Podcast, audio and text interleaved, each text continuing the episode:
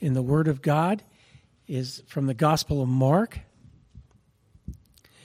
uh, starting in the first chapter, uh, starting in the 14th verse.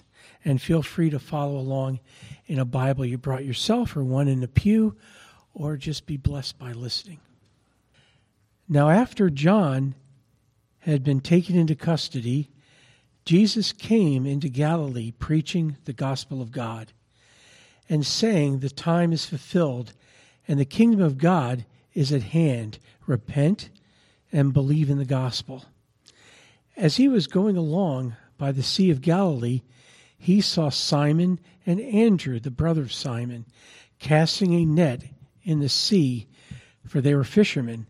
And Jesus said to them, Follow me, and I will make you become fishers of men. Immediately they left their nets and followed him. Going on a little farther, he saw James the son of Zebedee and John his brother, who were also in the boat mending the nets. Immediately he called them, and they left their father Zebedee in the boat with the hired servants and went away to follow him. They went to Capernaum, and immediately on the Sabbath he entered the synagogue and began to teach.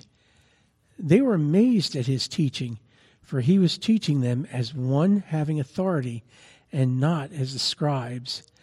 Just then there was a man in their synagogue with an unclean spirit, and he cried out, saying, What business do you have with what business do we have with each other? Jesus of Nazareth, have you come to destroy us? I know who you are, the Holy One of God. And Jesus rebuked him, saying, Be quiet and come out of him. Throwing him into convulsions, the unclean spirit cried out with a loud voice and came out of him. They were all amazed, so that they debated among themselves, saying, What is this? A new teaching with authority. He commands even the unclean spirits, and they obey him. Immediately the news about him spread everywhere into all the surrounding districts of Galilee. Father God, I'm thankful that your kingdom and your salvation are available to any person, whoever and wherever they are, who respond to the call of Jesus by repenting of sin and believing in him and the gospel of salvation. Help us to be like Peter, Andrew, James, and John, and to be faithful followers of you, especially today in a country and a world that needs to see and hear your gospel in us. Thank you for giving us this opportunity to worship you in music, in the reading of your holy word, and the preaching of the same. Uh, I thank you for Pastor Steve. Uh, he loves us, he loves your word, and he loves you. I pray that you'd put in his mind and in his heart what you'd have him teach us. And Lord, I pray that we would have ears to hear and take to heart the lesson you'd give us today. In your name we pray, amen. Good morning. Good to see you, all of you here on this Lord's Day. Glad that you can be with us. remember a story, uh, it was about 60 years ago. Um, fourth grade, fifth grade, someplace in there. But I received a gift for Christmas, and it was a really, really nice chemistry set. Had all these chemicals and all these little powders, and I could do all these different experiences, experiments. But you know what happened? It was way beyond me. It was probably more for, for kids three, four years old or something like that. And I never made use of it. Never really did. This really, really nice chemistry set. And so, really, that's sort of the theme today to make use of the gospel, the gifts that God has given us. We're going through the Gospel of John. It's a book that's loaded with many truths truths about the gospel message, truths that God wants us to know and believe and apply to our lives. So let's let's continue on. This again, this is the third part here in this Gospel of John. There's so much, it's so rich. Turn to John chapter 6 number of verses I want to read, then I'll just make some comments about them. John chapter 6, verse 32. John 6:32 says, True, Jesus said to them, "Truly, truly I say to you, it is not Moses who has given you the bread out of heaven, but it is my Father who gives you the true bread out of heaven. For the bread of God is that which comes down out of heaven and gives life to the world." Then they said to him, "Lord, always give us this bread." Jesus said to them, "I am the bread of life. He who comes to me will not hunger; he who believes in me will never thirst." But I said to you that you have seen me, yet you do not believe. All that the Father gives me will come to me, and the one who comes to me I will certainly not cast out. For I have come down from heaven not to do my own will, but the will of him who sent me. And this is the will of him who sent me, that of all that he has given me I lose nothing, but raise it up on the last day. For this is the will of my Father, that everyone who beholds the Son and believes in him will have eternal life, and I myself will raise him up on the last day. And then verses 43 and, and continuing, Jesus answered and said to them, Do not grumble among yourselves. No one can come to me unless the Father who sent me draws him, and I will raise him up on the last day. It is written in the prophets, They shall all be taught of God. Everyone who has heard and learned from the Father comes to me. Not that anyone has seen the Father except the one who is from God. He has seen the Father. And truly, truly, I say to you, he who believes has eternal life. I am the bread of life. Your fathers ate the manna in the wilderness and they died. This is the bread which comes down out of heaven so that one may eat of it and not die. I am the living bread that came down out of heaven. If anyone eats of this bread, he will live forever, and the bread also which I will give for the life of the world is my flesh. Loaded with different truths that are very, very important. I just want to go over these. There's a lot we're going to cover today all very encouraging and need, needful for our lives. But what do we learn about the gospel from these verses? First, we learn that God the Father gives the bread of life to the world. That is, this bread of life is a gift. And a gift means you don't earn it, you can't work for it, you don't deserve it. It's a gift from God to people. Secondly, the bread of life is called the bread of God bread of God, sort of like the manna from heaven back in the times of the Old Testament when the Jews are out in the wilderness there for those 40 years. It's the bread of God, it's not the bread of man. And this is supernatural bread, this is spiritual bread, this is special bread, this is heavenly bread. Thirdly, the Father gives this bread to us through Jesus, his Son, for Jesus is the bread of life. And it's through Jesus, then, only through Jesus, that we then can have this bread of life. Fourth, we must understand there are two primary blessings of believing in Christ. First one is that we are forgiven of our sins, that, that God takes away our sin and also the result of our sin, with, uh, which is death, but also then that He gives us eternal life. He gives us all these blessings. We have all these good things that God gives us now and forever. It's, it's the simple example is let's say you're in debt a, a million dollars and somebody comes and takes away your debt, pays your debt. Man, you're back to zero. This is great. Then they also give you a million dollars. See, that's what we're saying. Your sins are taken away, and God has blessed you with so much. And again, that's the primary theme of this message today: is to see how much God has blessed you with. Next, Jesus used the word bread to illustrate this blessing. Back then, bread was the most basic, the most common, the most necessary food for people. It's sort of like the Spanish people. Their most common food is what? It's rice, okay? I, I, remember back at my grandma's, this is back in the mid 60s, we'd go there during the summertime, and she made this wonderful bread. It was, we'd have bread for breakfast, and we had bread for lunch, and we had bread for supper. And when we had our big get togethers on Thanksgiving and Christmas, you know, all the relatives were there, about 30 of us or so, and there'd be fighting over her bread. It was really good bread. But anyway, so we understand the importance of bread, just as physical bread. I'm talking about good physical bread, not the cheap you know bread you know what i'm talking about that white stuff it, good good physical bread is nutritious it's satisfying and it, it meets many of our physical needs what we're saying here in a similar way is that bread of life meets all our spiritual needs that's what i'm saying it meets all our spiritual needs Jesus meets your needs. He's the bread of life, and He satisfies your spiritual hunger. As, as people, we have this spiritual hunger. God, through Christ and through the Holy Spirit, is one who satisfies your soul. So important we understand, and only Christ can do that. Next, God the Father chooses who gets saved, who believes, and those who then who believe are, are a gift from God the Father to the Son. This is an amazing thing. God decided way back, this is talked about in, in John 17 as well way back in eternity past to give a gift to his son, and this is the bride, and this is the ones who are believers. All of you here are believers, are a gift from God to the Son. And we are, this is important to think this way, we are special to Lord Jesus because we are his bride and we are greatly, greatly loved by him. Next, is the ones the Father gives to Jesus comes to Jesus. That be, that's because the Father draws them to Jesus. God works in their heart, enabling them to come to Jesus, and enabling them to be saved. This verse in John 6 35, I'll read again. It says, I am the bread of life. He who comes to me will not hunger. He who believes in me will never thirst. Those who come to Jesus believe in Jesus. And a person who comes to Jesus is not coming to anyone else to be forgiven, to be saved. He, he's, he's coming to Jesus and Jesus alone, and he then believes in Jesus, this one person and then he is saved. Those who come to Jesus then are not turned away by Jesus, they are welcomed by Jesus, embraced by Jesus. Again, all those who come to him and believe in him are forgiven and receive eternal life. Once people believe, they're saved.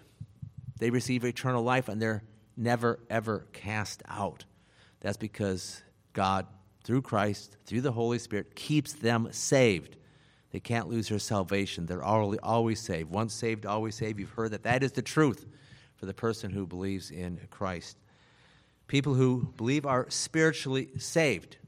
And he says there, and will be raised up on the last day. It means two things. Spiritually saved is what happened to you when you were born again, that, that point in time when you believed in Christ. You were justified, you were forgiven of your sins at that time. Then it says, be raised up on the last day. The last day is referring to that time when Jesus Christ comes back to this earth. It's called the day of Christ. At that time, then, we will be physically saved, meaning then that we will get brand new bodies.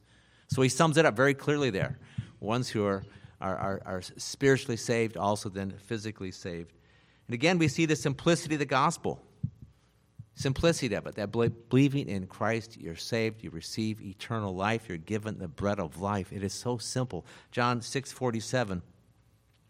Truly, truly, I say to you, he who believes has eternal life. It's not complex, not difficult. Some religions are very complex. Christianity is simple, it's believing in Christ.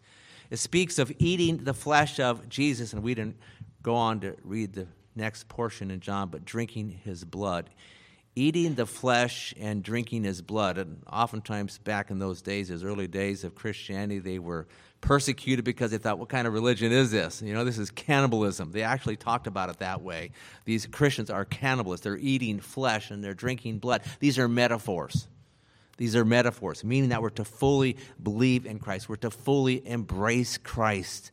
We're to, we're to partake of Christ. When you have a piece of bread, let's say, or let's say you're eating a meal, but you, you don't just eat one or two bites, you eat the whole thing, right? Ah, that's what I do. That's the way I was raised. You eat everything on your plate. and so too with Christ, then, we are to partake of all of Him, all who He is and all then that he does for us. And, and just like physical food, and I don't understand the physiology of this, but it's an amazing thing. Just like physical food actually nourishes every cell in your body. Every cell in your body needs food and goes digested, and then through the blood system, it's carried all over. It's an amazing thing. So, too, the spiritual food that we are talking about is that which nourishes every aspect, is to nourish every aspect, every part of your spiritual life, your Christian life as well. And this is encouraging. I like these verses here, how they say it. Different way to say it, but the same truth. 2 Peter 1 4, for by these he has granted to us his precious and magnificent promises, so that by them you may become partakers of the divine nature. So we talk about eating of Jesus, of partaking of this spiritual bread, this, this bread of life, it means then that we are partaking of the divine nature. Here as human beings, this is what he wants for us. I love that phrase. That's the truth. That's what God wants for each one of us.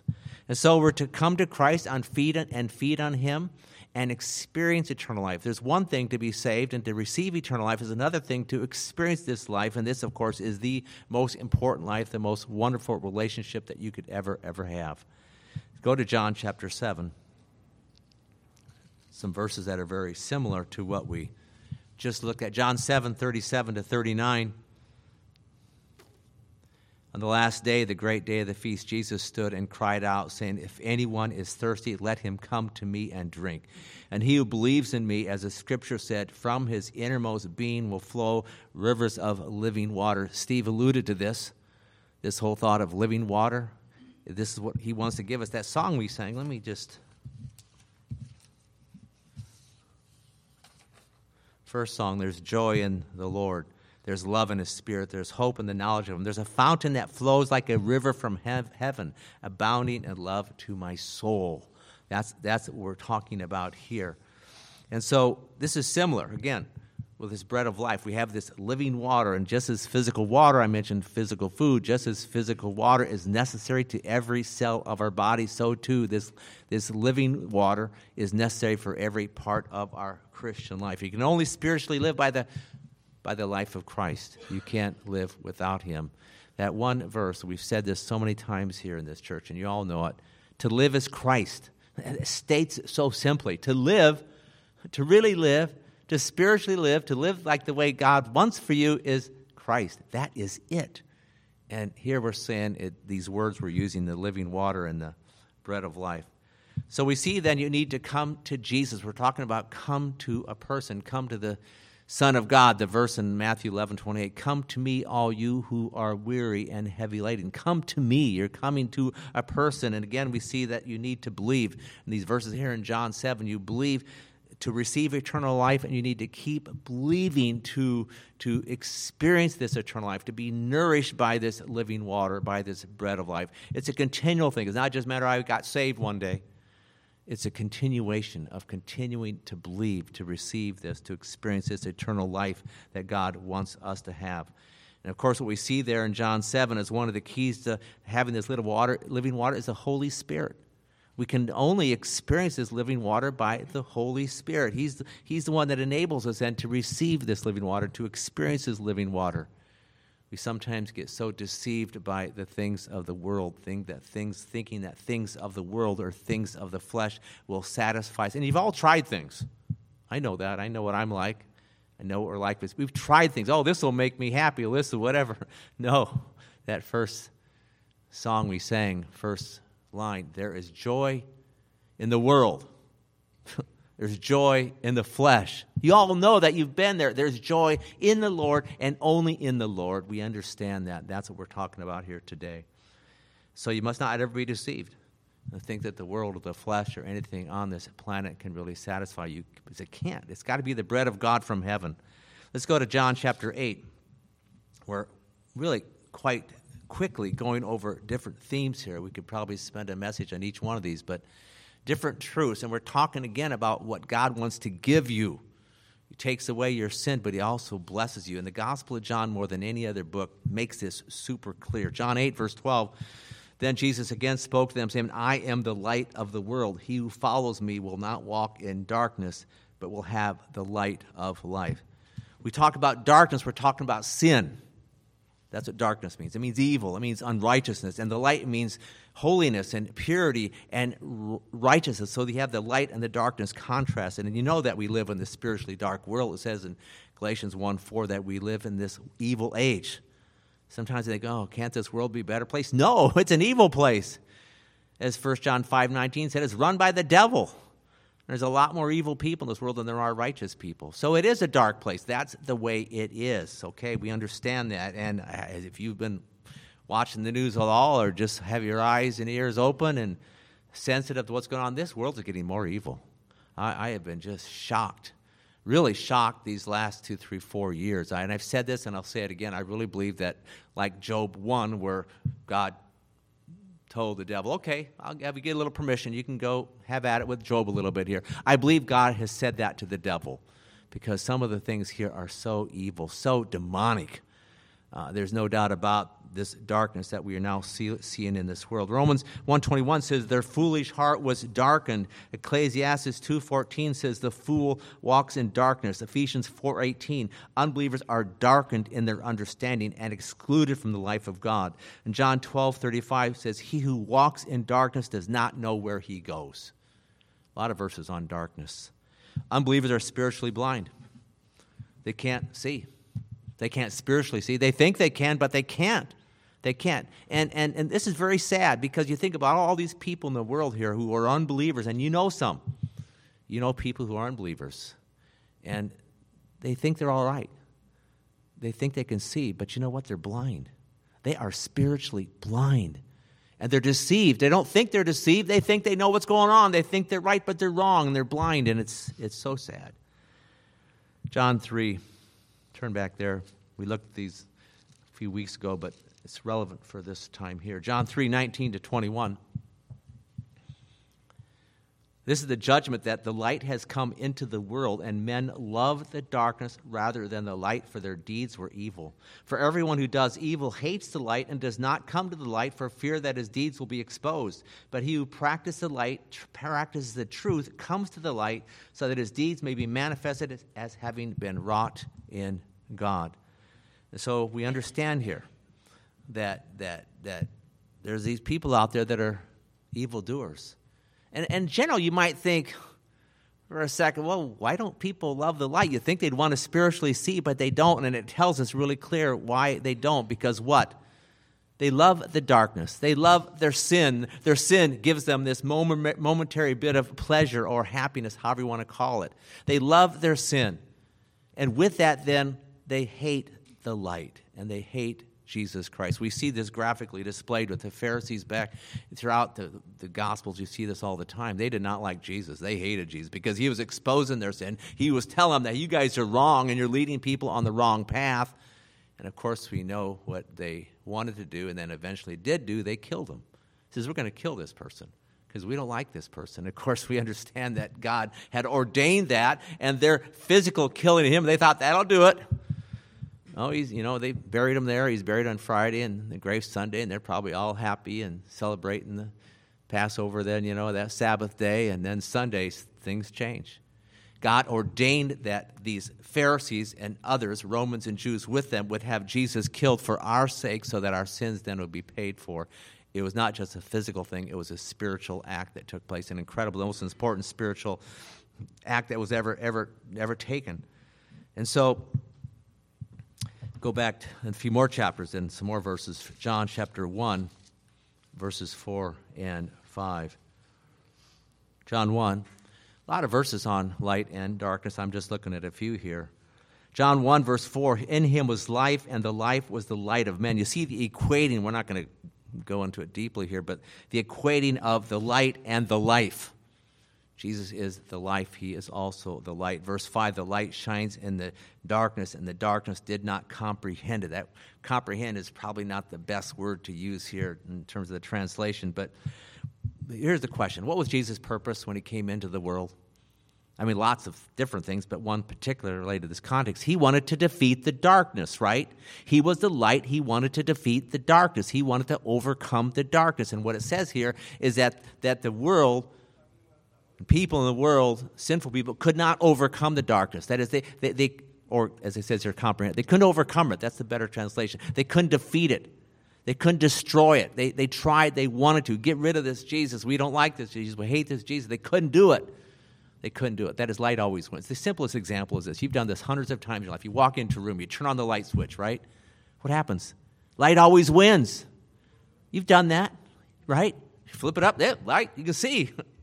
you know, if you're out there sometime, whether it's in the beach or someplace, and you're watching the sun come up, you know, this is more of a slow thing than that immediate light switch filling the room with light. But, you know, there comes the sun, and, and the sun dispels the darkness of the night. And that's what we're talking about here. That's, that's the whole thing, is, is Christ came then to defeat this darkness. Turn to Matthew. I, I like this little example here. Matthew chapter 4, verses 14 to 16. Matthew 4 14. This was to fulfill what was written, spoken through Isaiah the prophet the land of Zebulun and the land of Naphtali, by the way of the sea, beyond the Jordan, Galilee, the Gentiles, the people who were sitting in darkness saw a great light. And those who were sitting in the land in the shadow of death, upon them a light dawned. I, I love that picture. It was a dark place. People were dark because of their sin, and here comes the light. And you think about this here's Jesus. Every place he went, he was the light. He was the light. and he was lighting up the dark world. He was sharing the truth of, of God's mercy and grace through himself. And people then who experience Christ's victory on the cross when they repent of their sins and believe in Christ in the light. That's what we're talking about here. So people then who do this, who believe in Christ, who believe in later, are no longer then children of darkness. There's different verses that talk about not being a child of the dark, but a child of the light. Ephesians 5 refers to that. We're children of the light. We are children of God. We're holy and pure in God's sight. In fact, let's go to Ephesians 5. More verses on darkness and light. Ephesians chapter 5.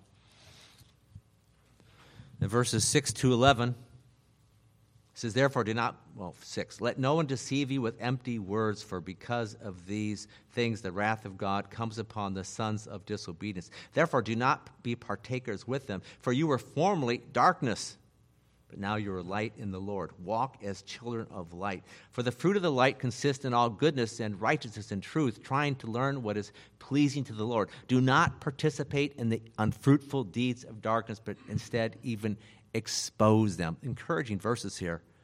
Encouraging because now it says you are not darkness. As a believer, this is one way to, one way to describe you. Describe yourself. You're not darkness, but you are light in the Lord, in your light, because the light, Christ Himself, took away your darkness, your sins, and so you're bearing fruit. And I like what it says here in that one verse you're doing what is good, you're doing what is right, you're doing what is true. So when you think about your life and how you want to live, I want to do what is good, I want to do what is right, I want to do what is true. Those three words really are helpful in helping us to navigate this life and again be children of God or doing what He wants. Not only that, but you're exposing evil by your light, by your actions and words. You're exposing the sins and the lives of others. And you probably don't even realize this happens. But sometimes when you are with unbelievers, sometimes you make them feel guilty. And it's because they probably are guilty. Okay? That happens more than you realize. More than you realize. You're going along and and you know, and maybe at a workplace, and you're not grumbling like most of the workers are. You're not complaining about something, because that's the norm in the work world. You know, upset about this or not happy about this. You got joy and they don't have any joy. You understand that? Turn to 2 Corinthians. I, I like these verses. 2 Corinthians chapter 2. Again, helps us to see who we are and the effect we have on people. 2 Corinthians chapter 2, verse 14.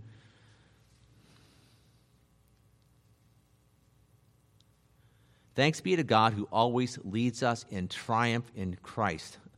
That's a good promise, isn't it? Always leads us, always leads us in triumph in Christ and manifests through us the sweet aroma of the knowledge of Him in every place. For we are a fragrance of Christ to God among those who are being saved and among those who are perishing. To the one, an aroma from death to death, to the other, an aroma from life to life. And that would also say that if you're meeting up with somebody and maybe they're not saved, but they like you and they like who you are, maybe God is using your testimony, your life to lead them to salvation. And so you're an aroma.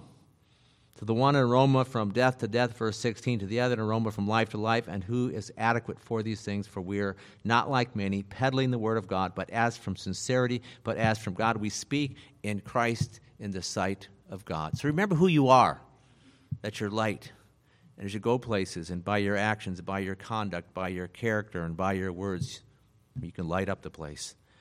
Next, we go to John, back to John 8. Another theme. John 8, verses 31 to 36. Familiar verses, I'm sure, to most of you here. Verse 31 So Jesus was saying to those Jews who had believed him, If you continue in my word, then you are truly disciples of mine, and you will know the truth, and the truth will make you free. They answered him, We are Abraham's descendants and have never yet been enslaved to anyone. How is it that you say you will become free? Jesus answered them, Truly, truly, I say to you, everyone who commits sin is the slave of sin. The slave does not remain in the house forever the Son does not. Son does remain forever. So if the Son makes you free, you will be free indeed. We have this great verse: "You shall know the truth, and the truth shall make you free." You've heard of this probably most of your life. It's not talking about free to do whatever you want to do. We understand. I've talked about this before here in political terminology. I have people called libertarians. I'm at liberty to do whatever I want to do, whatever I feel like I can do, as long as it doesn't hurt me or hurt somebody else, as long as it's not against the laws. And of course, it may be sinful and it may be evil, but they do it. And, and the problem here is, is, is people like this are thinking on a human level. Just because man says you can do something doesn't mean God says you can do it. That's the thing. They just say, well, I can do it. I'm free to do this. I can do whatever I want. But they don't understand they don't understand that the ways of God are infinitely higher and infinitely more holy than the ways of man. There's one document, it's very famous in our country. I want to just read a line from it, but really, I think helps us to see part of the problems we have and the encouragement of these problems in our world. From the Declaration of Independence, we hold these truths to be self evident that all men are created equal and they are endowed by their Creator with certain unalienable rights. That among these are life, liberty, and the pursuit of happiness. So, nice words. How do we get life? Not through the world, not through the quote so called freedoms in this country, only through Christ. Life, liberty. Hey, I can do what I want. Freedom to do whatever I want in this country. Man, I was oppressed in this country. I can do whatever I want here. We encourage freedoms in this country to do whatever you want, don't we? There's a lot of sin. A lot of sin. Just let them do what they want. And the pursuit of happiness. What was the first line of that first song? There is happiness in the Lord. Not quite. There is joy in the Lord. So, so even there, we see this has been a problem. It's, it's really affected us. And, and we as, as Christians can be, oh, yeah, I'm free to do whatever I want. We must not be duped by what the world says, even in this country, the United States of America. Life, liberty, and joy is really found only in the Lord. That is the truth. Now, people who sin, then, it says this here, are slaves to sin. Sin is their master. Sin controls them. Verse, I love this verse. This is Proverbs 5.22. It says, Sinners, sinners will be held with the cords of their sin. Imagine somebody, and he's all tied up in knots. I mean, lots of knots on his feet and on his arms and on his legs. He can't move. That's what sin does to you. Or you might use the example of a straight jacket, straight jacket around the, your upper part of your body. You just can't move. People don't think that. They, they, they think, oh, I'm doing what I want to do. No, you're trapped, you're held, you're controlled by your sin. That's, that's what we have to see here. That's what we have to understand. Their sin may be eating too much food. It may be watching too much TV. It may be they're addicted to liquor. It may be they're addicted to their smartphone. It may be the sin of fear or the sin of anger or the sin of, of laziness. All these different kinds of sin. Maybe the sin of the love of money that controls them, that is their master. So many. And even us as Christians, and, and, and God wants us to get victory, and we can be at times controlled by different sinful things in this world. And God doesn't want that. But Christ is the answer. The only way to be set free from sin, from the cords of sin, from this prison of sin, It's the truth uh, of the gospel, specifically the truth of Christ that we're talking about, who he is and what he has done for us, that then frees us from all our sins. He, he died on the cross and by his death on the cross, he defeated sin. He rose from the dead. By rising from the dead, he defeated death. By his death and resurrection, he defeats sin and death. That's what he did. And those who repent of their sins are not just forgiven of their sins, but are then free from their sin. And part of the Christian life then is learning how to walk in freedom. This week, this is what God wants free from sin and free to do whatever you want. Nope free to do what is right, what God wants you to do. That's, that's what we're talking about here. As Christians, we're not to be slaves to sin, but slaves of God. Slaves of God, which means God is our master and, and we are obeying him. We're, not, we're to be slaves of righteousness, not doing what is wrong, but doing what is right. Turn to Romans chapter 6. It, it explains this is, is really as good as any verses. Romans 6, verses 14 to 18. Romans 6, 14 to 18. It's probably one of the best chapters in the Bible about getting victory over sin as a Christian. Sin shall not be master over you, for you are not under law but under grace. What then? Shall we sin because we are not under law but under grace? May it never be.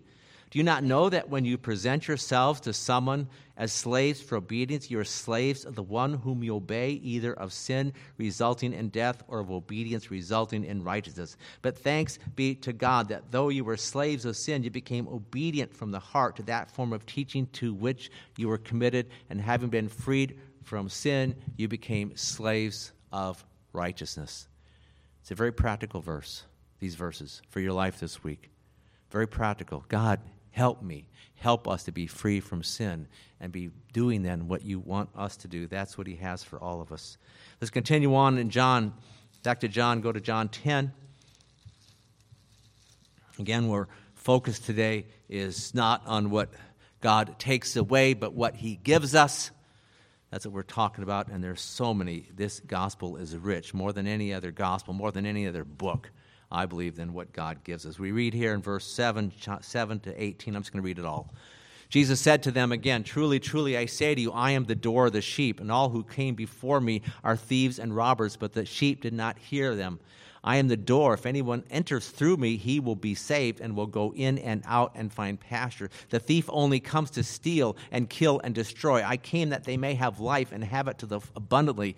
I am the good shepherd. The good shepherd lays down his life for the sheep. He was a hired hand and not a shepherd who is not the owner of the sheep, sees the wolf coming and leaves the sheep and flees, and the wolf snatches them and scatters them.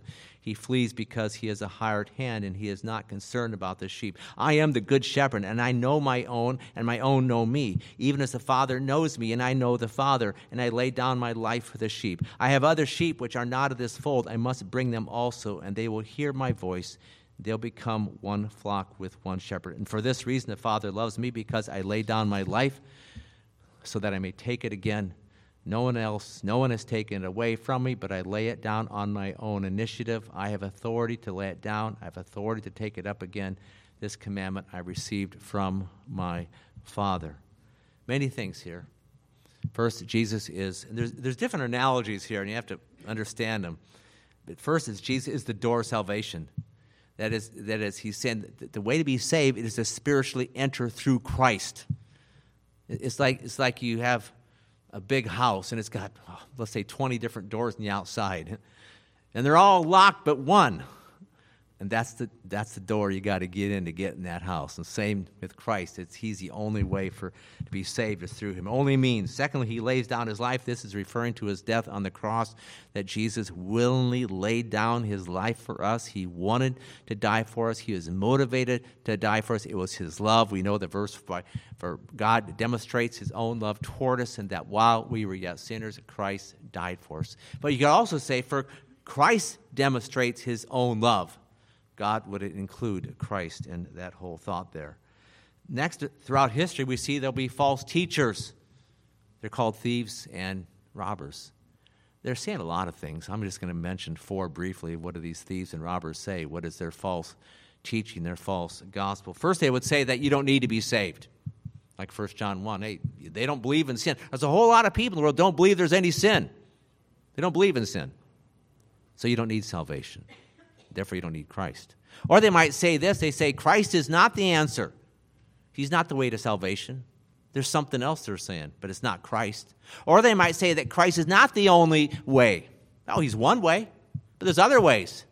Oh, yeah, you can have your religion, that's fine, but I like my religion, whatever that religion might be, and there's a whole lot in this world. You see? So, not the only way. Or they might say this well, it's Jesus plus other stuff, and particularly good works. Jesus plus good works. And, and, and it, when you talk about the Catholic Church, that's the way the Catholic Church thinks. I know I was raised as a Catholic. That's the way many Protestant churches in this country think. They talk about Jesus. They talk about Jesus. You go there, but they also say you got to do good works. So a whole lot of churches that number four, Jesus plus good works. But we know the verse I am the way and the truth and the life. No one comes to the Father but through me. That's John chapter 14, verse 6. We continue on. Those who are saved have life and have it abundantly. This is, this is an important one because sometimes I think you know, I've been a Christian a long time. Is, is my life abundant? And a lot of days it doesn't feel like it. And, but sometimes it's a matter of it's not the kind of life that we envision. Because if we think life's going to be the way the world defines it, we are off track. It's the way that God defines it. That has given us joy and peace in the midst of a difficult trial, for example, or given us grace to, to, to work for Him and, and, the peace, all these things. That's this abundant life. So the point is, God wants what God wants us to give us is not some small, insignificant, meager life, but a life that is a great life, a full life, a rich life, an overflowing life. That's what He wants. That's what He has for us. Turn, turn to Psalm. I don't have this in my notes, but I just thought of it. Psalm 36. I've, I've referenced this before, I'm sure. Psalm 36, verses 7 to 10. 36, 7 to 10. How precious is your loving kindness, O God! and the children of men take refuge in the shadow of your wings. They drink their fill of the abundance of your house, and you give them to drink of the river of your delights. For you, with you, is the fountain of life, and in your light we see light. O continue your loving kindness to those who know you, and your righteousness to the upright in heart. A great verse about how God wants to just really bless us. And it's learning to go to Him and say, Lord, I don't want the world. I don't want sinful things. I, I want you. I want you. It's, it's, it's by God helping you to say no to sin and turn to Him, and then you'll see this abundant life. It really, that's, that's a huge part of it. it learning to be holy. Saying no to sin, say no to, saying yes to God and what's right, and then God will bless you with this. One of the most important results of salvation talked about in these verses here is that, that God in Christ, they know us. And this word know is the idea of not head knowledge, but heart knowledge. It, it's the idea of, of a, a, relationship with them. And so you have to understand, we have talk about relationships a lot in this world. We're talking about your relationship with God. And I, I could ask you, and I will ask you, how's your relationship with God going? I mean, this may be the most important question this morning. How is your relationship with God doing? How is it doing? And we see there in these verses where Jesus says, I know my own, I know my sheep. And he wants us to know him. That's what he wants, you see. To know, to have this relationship, to have this abundant life, because that's what it is. And of course, you understand too that, that God initiates with you. Sometimes you don't sense it or feel it. Oh man, I wish I could see something. God, show me something. He doesn't do it that way. He, he initiates with us through His Spirit in us. That happens. He initiates with us through His Word. That happens. He initiates with us through the relationships with other people, because the Bible says we're to be encouraging one another. So He does it different ways, but realize that He wants you to have this close relationship with Him.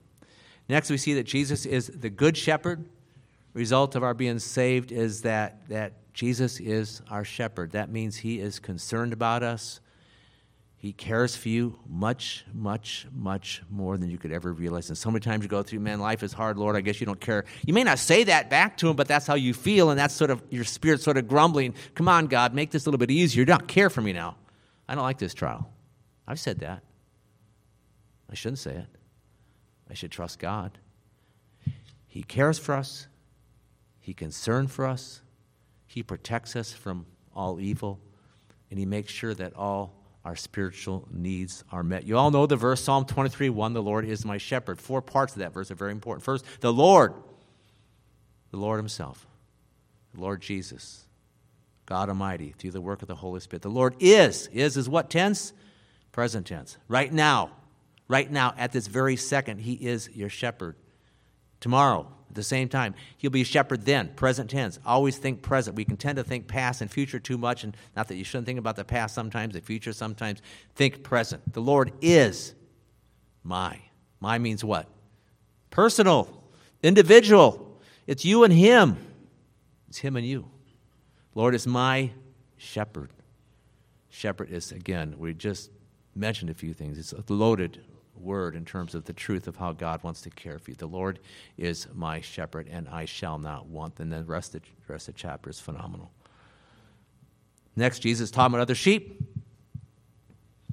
This is referring to Gentiles who will be saved. I think you know this back in that first century, Gentiles and Jews did not get along. They did not get along. They hated each other. They hated each other. There's animosity. But through the gospel, he's saying, hey, I'm going to save some Gentiles here, and you guys are all going to be one. says this it says, He himself, Ephesians 2, He himself is our peace, who made both groups into one.